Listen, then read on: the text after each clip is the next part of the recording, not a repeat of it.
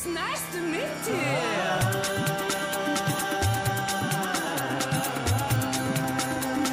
Толковый словарь Петрова Шишкина. Добрый вечер, мы выходим в прямом эфире. Я Олег Шишкин, а рядом со мной, как вас звать?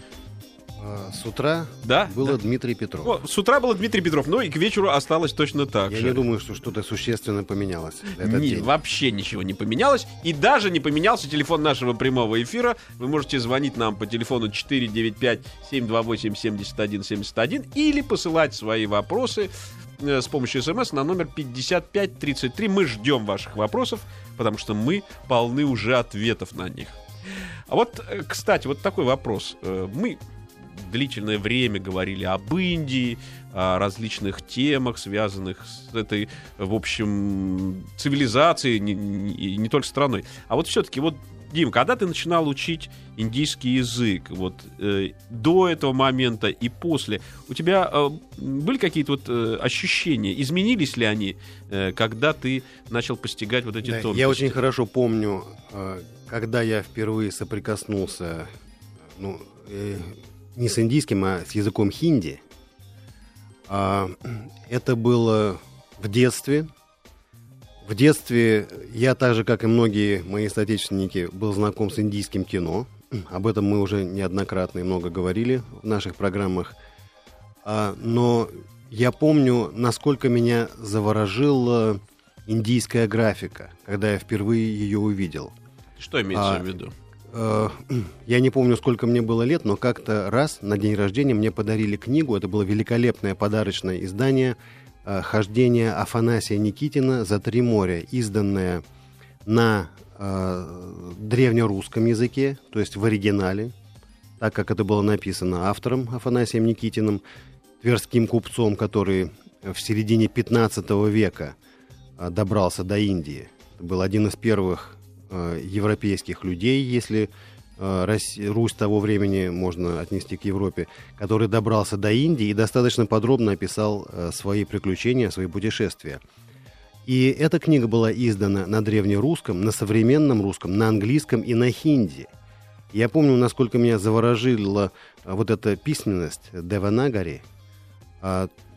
Ты помнишь прекрасно, как вот эта черточка сверху соединяет слово.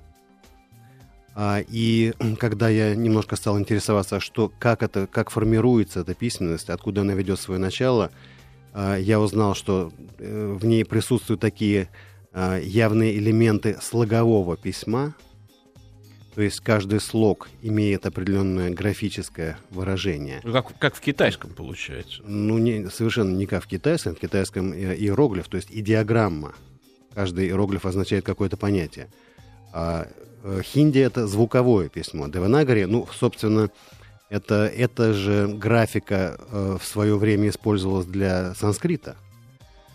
И для целого ряда последующих индийских языков она применялась. В современном хинди она является основной, ведущей.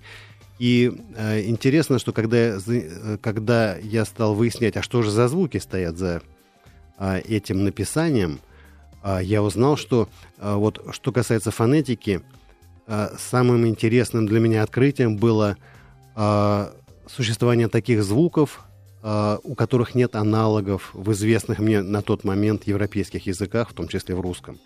Допустим, одному русскому звуку «д» в индийском исполнении, в индийском, так сказать, варианте, в частности, в языке хинди, соответствуют 4 разных звука. Есть «д», похожее на русское «д», есть «д» с придыханием, есть «д». Когда языком мы упираемся в верхнюю часть неба, это примерно похоже на английское «д». И такой же язык с придыханием «д». То есть одному русскому звуку «д» в хинди соответствует «д», «д», «д» и «д». Да, то есть количество звуков, по крайней мере, раза в 2 превышает количество звуков в русском языке. И это были такие первые шаги, когда я еще не собирался серьезно этим языком заниматься, еще не думал, что когда-то буду проводить даже телевизионный курс. А вот почему все-таки потребовалось 4 таких разнообразных варианта этому языку? Это вот с чем вообще связано? Вот такое вот богатство, да, скажем? Я думаю, что есть определенные закономерности в формировании фонетической системы любого языка. Мы знаем, что, скажем, в языках народов Океании, островных народов, скажем, в Тихом океане, в Меланезии, в Микронезии, количество звуков в языке иногда не превышает 10-12. И в основном это гласные, то есть это такие напевные.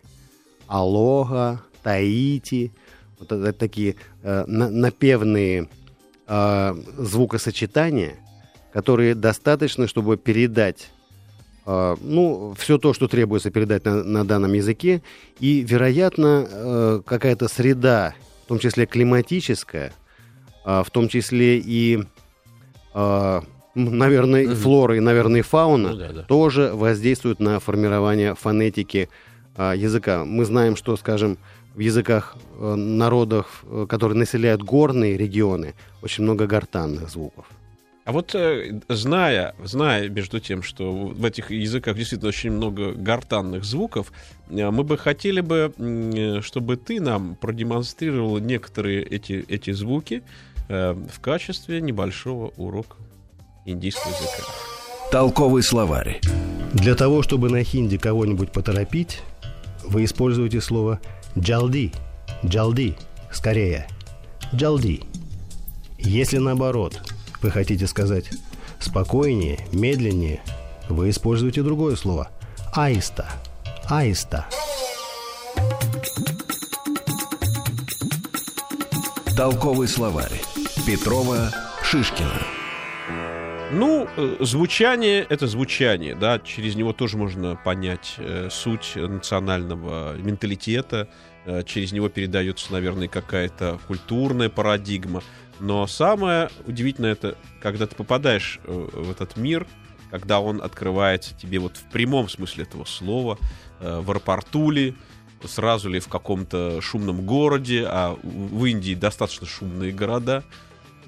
Помнишь ли ты свои первые впечатления от попадания в это пространство, в эту Азию?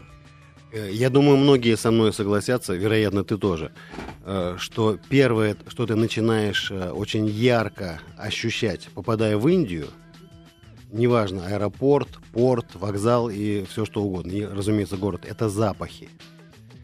То есть какое-то смешение, невообразимый коктейль пряных, ярких, очень приятных, иногда очень неприятных запахов, но которые охватывают, которые погружают тебя в определенное состояние, в определенное пространство и немножко опьяняют при этом. И возвращаясь из Индии, какое-то время ты ощущаешь в себе и на себе эти запахи, эти ароматы, которые, конечно, формируются и от каких-то растений и пряностей, которыми насыщена индийская кухня. И я думаю, что тебе знакомо это ощущение. У меня была очень странная вещь. Я полетел вместе со своим приятелем, который боялся лететь в самолете и очень сильно напился. И просто практически так напился, что он был мертвецки пьян, и индийские пограничники помогали ему оформлять документы, потому что ничего с этим сделать было невозможно. И вот, когда я уже был полностью раздражен с тем, что он находится в таком состоянии, когда мы его выволокли, в джип посадили. И вот, значит, утром где-то мы остановились на какой-то дороге, и он, в общем, протрезвел хорошо, и он решил все-таки выйти из автомобиля, чтобы посмотреть, что там происходит. И вот в этот момент до него дошло, а через него и до меня, что мы находимся в Индии, потому что рядом с тем местом, где он выходил, стоял слон.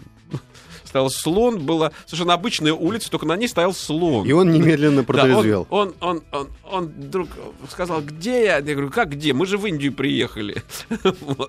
Вот. И, собственно, с этого момента начался вот такой вот мир разнообразный, красочный, особенно яркий, конечно, в своих впечатлениях и проявлениях, потому что ничего подобного, да, во многих даже европейских странах ты встретить не можешь, потому что тебя все время ждет какая-то неожиданность, какой-то новый поворот. Да, и сказать такую банальную фразу, что Индия — страна контрастов, это не сказать ничего, потому что такого разнообразия, как географических, климатических зон, уровня и способа жизни разных слоев индийского населения, ну, трудно просто представить в любой другой стране. Ну, конечно, в январе, допустим, в Ладакхе может быть и минус 30, а это север Индии, да, а на юге-то все равно будет 25-30 градусов тепла, и будут собирать третий урожай риса, будут устраивать праздник Понгали, и тебе будет казаться, что вот она широта этого, в общем-то, южного такого государства, которое похоже только на само себя, и которое когда-то, как у нас любят говорить, окормляло еще соседние государства, да, скажем, бенгальцы, не бенгальцы, жители Кералы, тамилы на своих кораблях принесли свою письменность до Китая, и она, собственно, очень похожа на то, что вот мы видим иногда. И это, конечно, меня вот тоже очень сильно как-то впечатляло. Все время есть какие-то отголоски этой мощной цивилизации. Да, и точно так же, как есть известная старая притча про слепых мудрецов, которых попросили описать слона. И в зависимости от того, с какой частью слона приходилось иметь дело данному мудрецу, он описывал слона совершенно по-другому. Кто-то схватил его за хвост, кто-то за бивень, кто-то за ногу. Точно так же Индия оставляет совершенно разные, часто противоречивые и не похожие между собой ощущения и впечатления у людей, которые там побывали.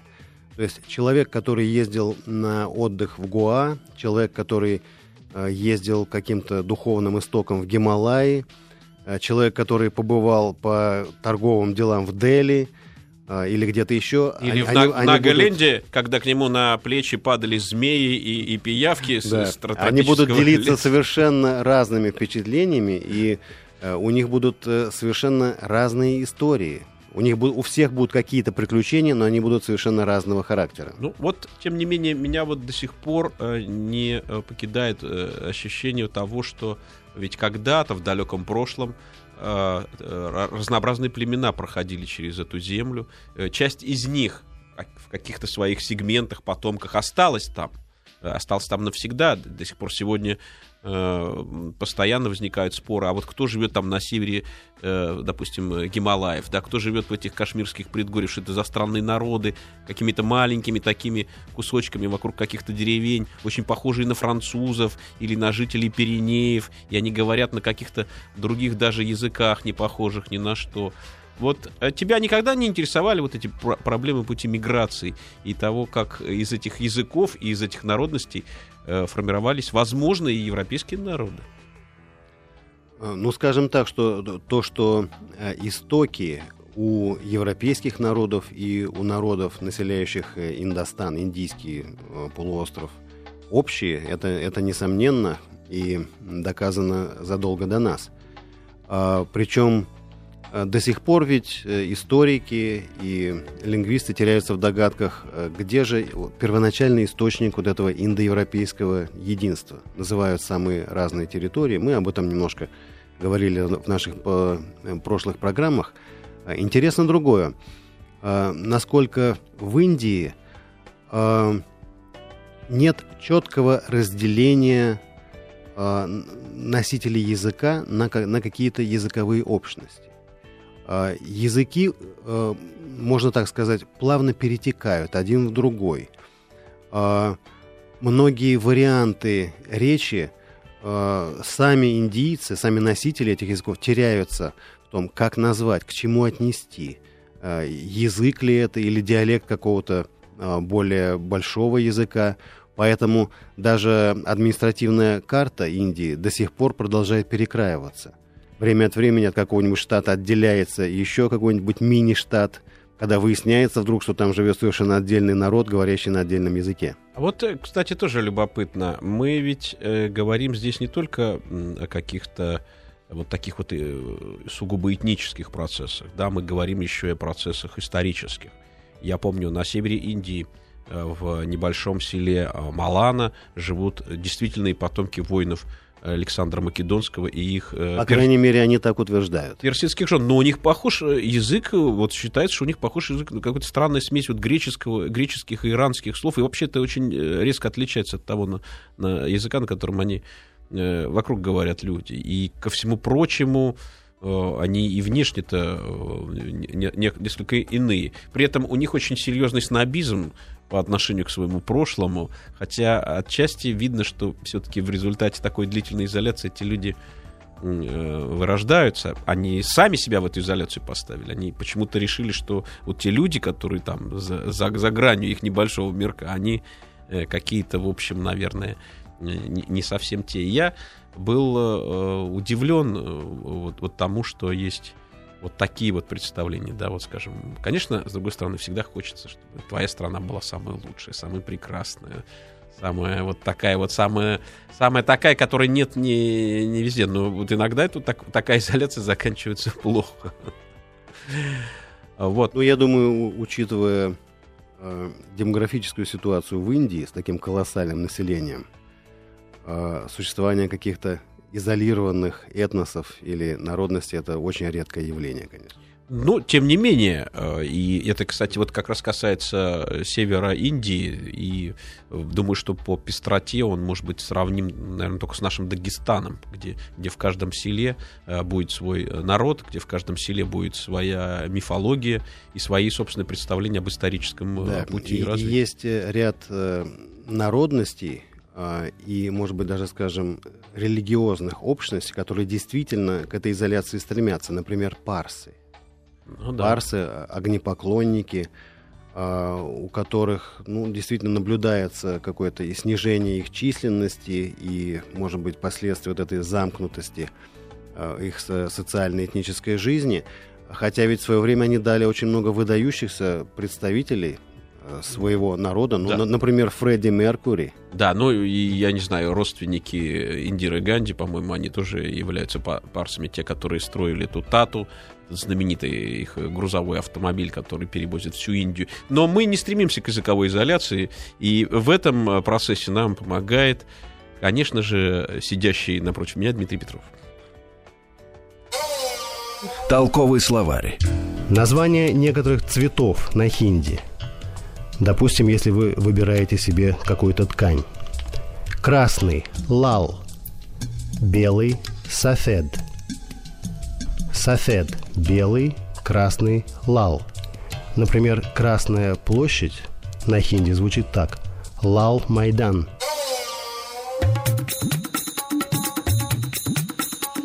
Толковый словарь Петрова Шишкина.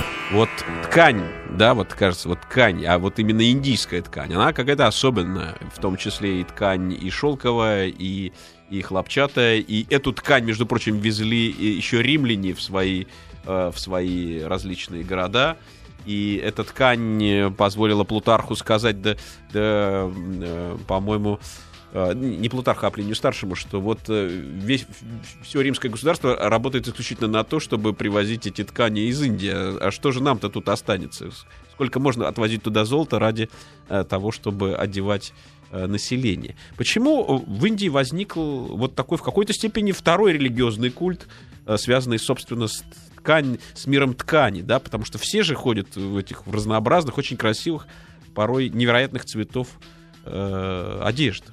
Ну, не будем забывать, что когда Махатма Ганди начал свое движение за мирное избавление от британского колониального ига, то это было тоже связано в том числе и с импортом тканей из Великобритании. Вот, кстати, а почему они и действительно занимались импортом тканей, хотя у них уж у самих уж где угодно и сколько угодно можно зажать и выращивать самую невероятную ткань, в том числе и хлопок? Стоит ли напоминать, сколько различных товаров и продуктов импортирует Россия, которая могла бы производить и выращивать у себя? Ну, наверное, это, конечно, те условия, которые диктует, я подчеркиваю это слово, диктует тот или иной рынок. И который... Да, здесь и бизнес, и политика. Да, тут много чего связано, но в конце концов, действительно, вот зная пример Индии, думается, а не лучше ли на себя оборотиться, да, как в той самой басне. Ты не видишь то, чем ты обладаешь, ты не ценишь то, чего тебе предназначено. Да, вообще сейчас многое, конечно, меняется и в Индии, но в свое время меня в первые приезды поразила как много всего сделано из каких-то естественных материалов. То есть такого количества меди, тканей, мрамора, которые использовались вполне для вполне бытовых нужд, я не видел нигде. Конечно, это тоже меняется, но все-таки опора на свои силы привела к определенным результатам, и мы знаем, что, по крайней мере, в том, что касается продовольствия, Индия научилась себя обеспечивать. Ну, материальная культура индийская — это просто совсем уж слишком даже мощное явление, потому что оно приходит в дома этих индийцев, оно делает эти дома уникальными, и, наверное, мы об этом поговорим после паузы.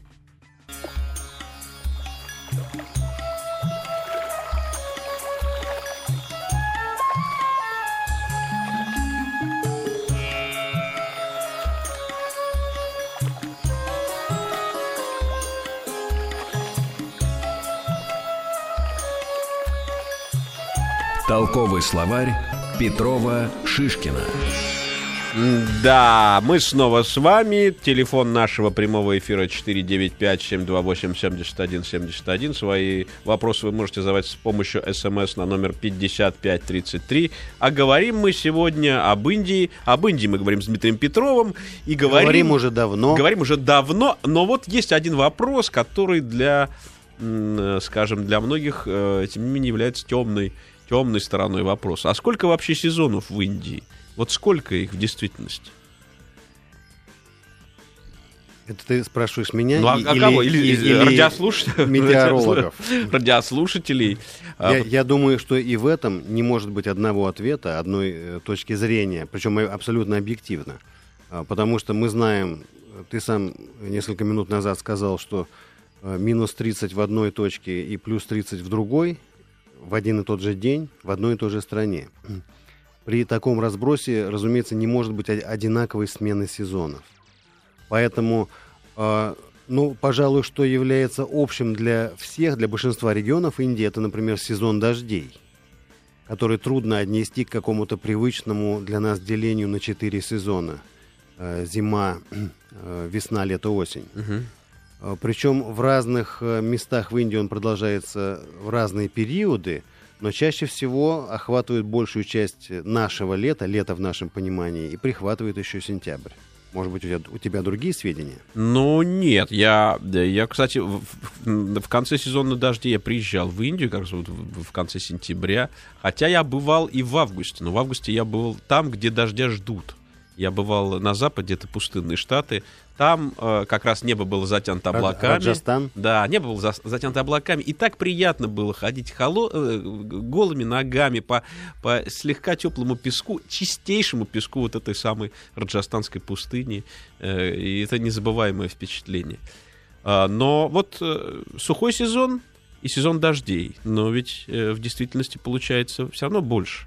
Получается, не 4, не весна, лето, осень, зима, а все-таки сезон дождей, наверное, осень, да, или такая осень, напоминающая весну. Да, осень, которая достаточно комфортная, ну, да. И рекомендуется для путешествия по большинству регионов Индии.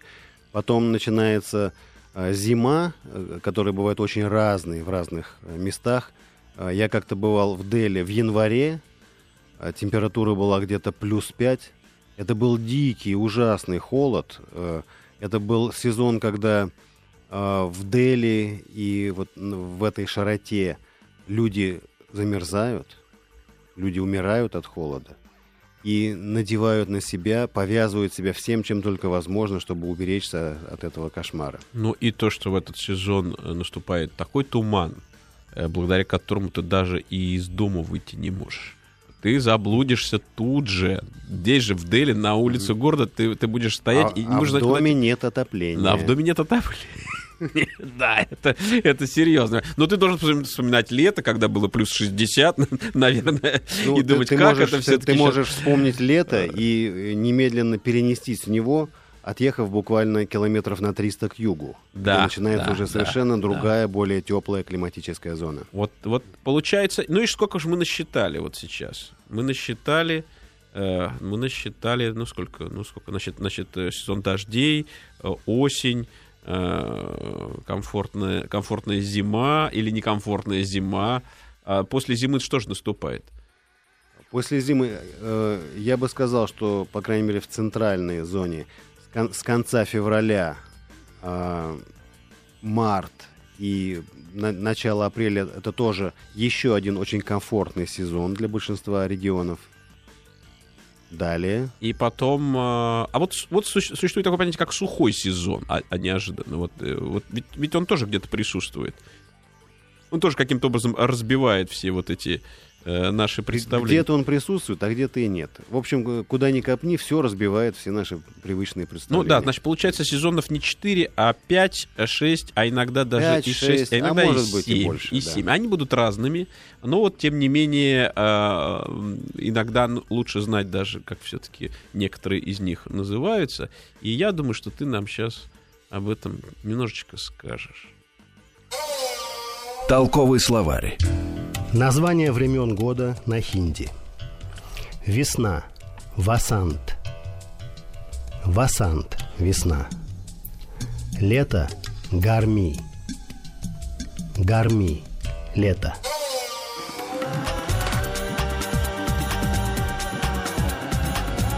Толковый словарь Петрова Шишкина. Ну, наверное, если бы в этой стране было такое жаркое лето, которое там есть, и не было бы никаких рек, жить там было бы просто невозможно. Потому что бывает момент, когда ты думаешь просто о том, вот где бы найти этот холод, где находится вода. И спасением Индии, конечно, являются ее две великие реки, и даже три великие реки, получается, да, там Ганг, Инд, Брахмапутра, которые, в общем, несут с вершин Гималаев эту, в общем... Ямуна, да, вот эту живительную влагу, которая позволяет Индии растить свой огромный народ, там, в 1,5 миллиарда. И, тем не менее, эти реки очень часто являются, прежде всего, источниками религиозного поклонения, и подходить к ним иной раз даже как-то думаешь, а подойти или нет? Нет, может быть, не стоит. Да? Вот ты помнишь вот это первое ощущение, когда ты подходишь к священной реке, что происходит в этот момент? Видишь ли ты, что там обычно происходит? Или ты стараешься на это не смотреть? По поводу индийских водоемов. Да. У меня есть опыт великолепного купания в Гималаях, где есть замечательные чистейшие горные озера, водопады. Ну, естественно, какое-то морское побережье, океаническое побережье. Ну, единственное, я не бывал на востоке Индии. То есть в Нагаленде ты не был? Нет, с запада и с юга, вот это конечное окончание полуострова Индостан, который напротив Шри-Ланки. Да.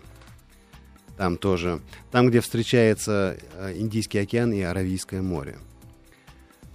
Что касается рек, один раз я искупался в Ганге, причем именно в районе Варанаси. Ох ты, да, ну это героический поступок. Нет, да. Это не героический, это я,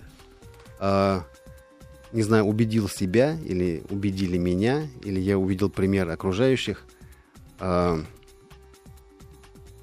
Какое-то интересное ощущение, и мы знаем, что связано не только много легенд, но даже в последние годы проводилось много исследований. Что же происходит с этой рекой?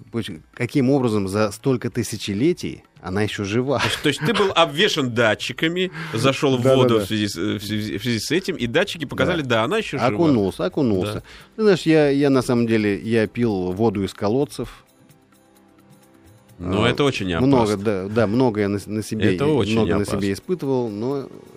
Как каким-то образом все это пережил? Ну, видимо, какая-то божья длань над тобой была простерта, потому что многие оттуда жил. Вот не знаю, какого именно бога, но... Люди, да, которые вот все-таки пьют иногда воду, и у них начинаются серьезные проблемы. Я уж не говорю... Во всяком случае, в чем я абсолютно убежден, это что все у нас в голове, все в наших представлениях. В голове, да. И человек, который боится заболеть, обязательно заболеет. который человек, не боится... который относится к жизни и ко всему более спокойно, имеет меньше шансов заболеть, хотя, конечно, это не означает, что надо пренебрегать какими-то санитарными нормами. Ну, а вот есть еще одна важная тема, это тот человеческий жизненный урок, который та или иная страна может преподнести путешественнику. Некое такое философское послание, которое бывает, случается иногда на дорогах больших путешествий. Вот помнишь ли ты что-нибудь из этой области, вот в твоем личном опыте? Ну, мы знаем, что в мире есть страны, которые несут какую-нибудь миссию. Что-то они миру несут или пытаются принести. Индия, по-моему, относится к странам, которые особо ничего не пытается принести миру и уж ни в коем случае не навязывает. Но многие у нее что-то для себя берут.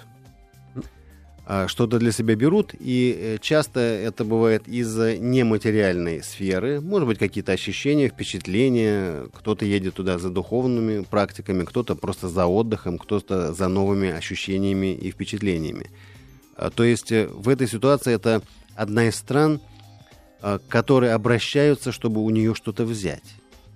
Ну, допустим, наша великая соотечественница, я же не знаю, может ли кто-нибудь со мной не согласится, Елена Петровна Блаватская, ехала в Индию для того, чтобы, может быть, где-то, каким-то образом увидеть вот тех невероятных махатм, которые сидят где-то в глубине индийских пещер и оттуда посылают свои телепатические послания миру, руководят большими политическими процессами, как она считала, и иногда присылают ей записочки в шкатулку, которая у нее была в Адьяре, в этом самом, в штабе Тасовского общества, там, в Мадрасе.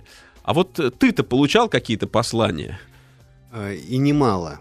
Махатм, гуру, садху и прочих представителей рода человеческого, которые занимаются на разном уровне духовными практиками и обучают этому других, в Индии огромное количество. Мы знаем, что есть праздники, куда они стекаются прямо десятками тысяч. Ну, есть шарлатаны, есть все-таки да, какие-то настоящие люди.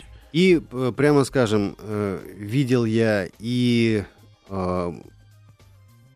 людей, которые были обвешаны всевозможными символами индуизма, каких-то духовных практик, но при этом выглядели довольно-таки жуликоватыми и явно стремились к тому, чтобы выклинчить у тебя там побольше какого-то подаяния. Не уверен, что на какие-то духовные цели, молитвенные. Но были и такие люди, которые внушали действительно и уважение, и излучали из себя некую энергию, некую силу, которой хотелось припасть. А вот я помню, мы шли по базару в городе Аджмер, там вот на западе Индии, и совершенно был обычный базар, где торгуют майками, очень хорошими хлопчатыми майками, прекрасные майки индийские, какие-то еще там чайники продавали. Вообще вот такой вещевой рынок был, но при этом со всей спецификой. И вдруг толпа расступилась, и из нее вышел святой мальчик, которому было лет 10. Он нес в руках какой-то странный символ, по-моему, шиваизма. И я вдруг понял, что вот насколько мы другие, да, и насколько вот мы-то живем в пространстве абсолютно таком точном, физическом, а здесь постоянно сквозь него проходят вот эти невидимые токи другого мира, который нам недостаточно понятен, недостаточно ясен. Да, я помню, в одной гималайской деревне я попал на местный деревенский праздник, когда на центральную площадь вынесли статую богини, покровительницы вот этого селения, этой местности. И народ водил хоровод, пели какие-то свои песнопения, мантры, призывая эту богиню дать ответы на какие-то свои бытовые вопросы. И по очереди кто-то из танцующих отделялся, подходил к богине и как бы настраивался, чтобы вещать от ее лица. Подошел один, сказал: нет, что-то не идет, что-то нет связи с богиней. Ну, как передавали местные люди, что происходило. Другой. Третий говорит: вот оно пошло, задавайте вопросы. И вопросы пошли, когда там у кого-то начнет корова доиться, когда дочку лучше замуж выдавать. То есть вполне простые житейские вопросы, на которые люди ожидали и получали ответы от своей богини. Ну вот ответы от наших богинь, от наших богов мы получим, наверное, через паузу. Толковый словарь Петрова Шишкина. Я вот думаю, этой зимой, может быть, поеду все-таки в Индию, обновлю свои впечатления. И, может быть, поеду не самую жаркую часть, а вообще даже самую холодную, чтобы вот почувствовать, что такое минус 30 в жаркой стране. Вот. И, конечно, определенный какой-то духовный месседж там наверняка будет, потому что если хочешь действительно что-то найти, то, наверное, и найдется. А вот все-таки, Дим, мы вот часто, когда вот подходим к концу нашей программы, мы вот думаем, а какой же вот совет могут наши уста дать нашим радиослушателям? Вот что бы ты мог бы им посоветовать, вот скажем, в связи с Индией, в связи с тем, что есть такая прекрасная страна? Мы с тобой оба знаем немало людей, наших товарищей, знакомых, друзей, которые в Индии бывали и не раз. И... пожалуй, согласишься со мной вот в такой мысли, в таком наблюдении. Есть люди, которые поехали в Индию и вернулись с ощущением полного кошмара, в ужасе. Говорят, Господи, да никогда в жизни я в эту грязь не вернусь. Это ужас. Это... А потом через некоторое время они начинают говорить, ты знаешь, что-то мне опять захотелось в Индию. То есть есть такое ощущение, как говорят, подсаживаются. Разумеется, тут понятно, что у всех совершенно разные цели, ну и люди разные, и темперамент у всех разный. Поэтому я считаю, что Индия — это такая страна, которая в первый раз может повернуться какой-то неожиданной стороной. То есть, увидев какую-то сторону Индии, не думайте, что это все.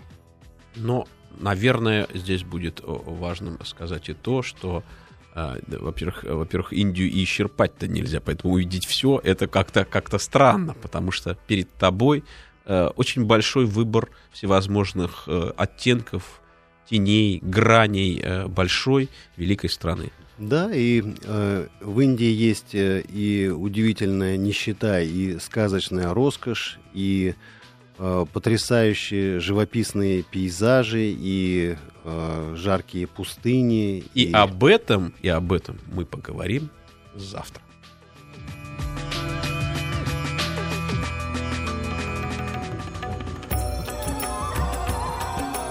Толковый словарь Петрова Шишкина.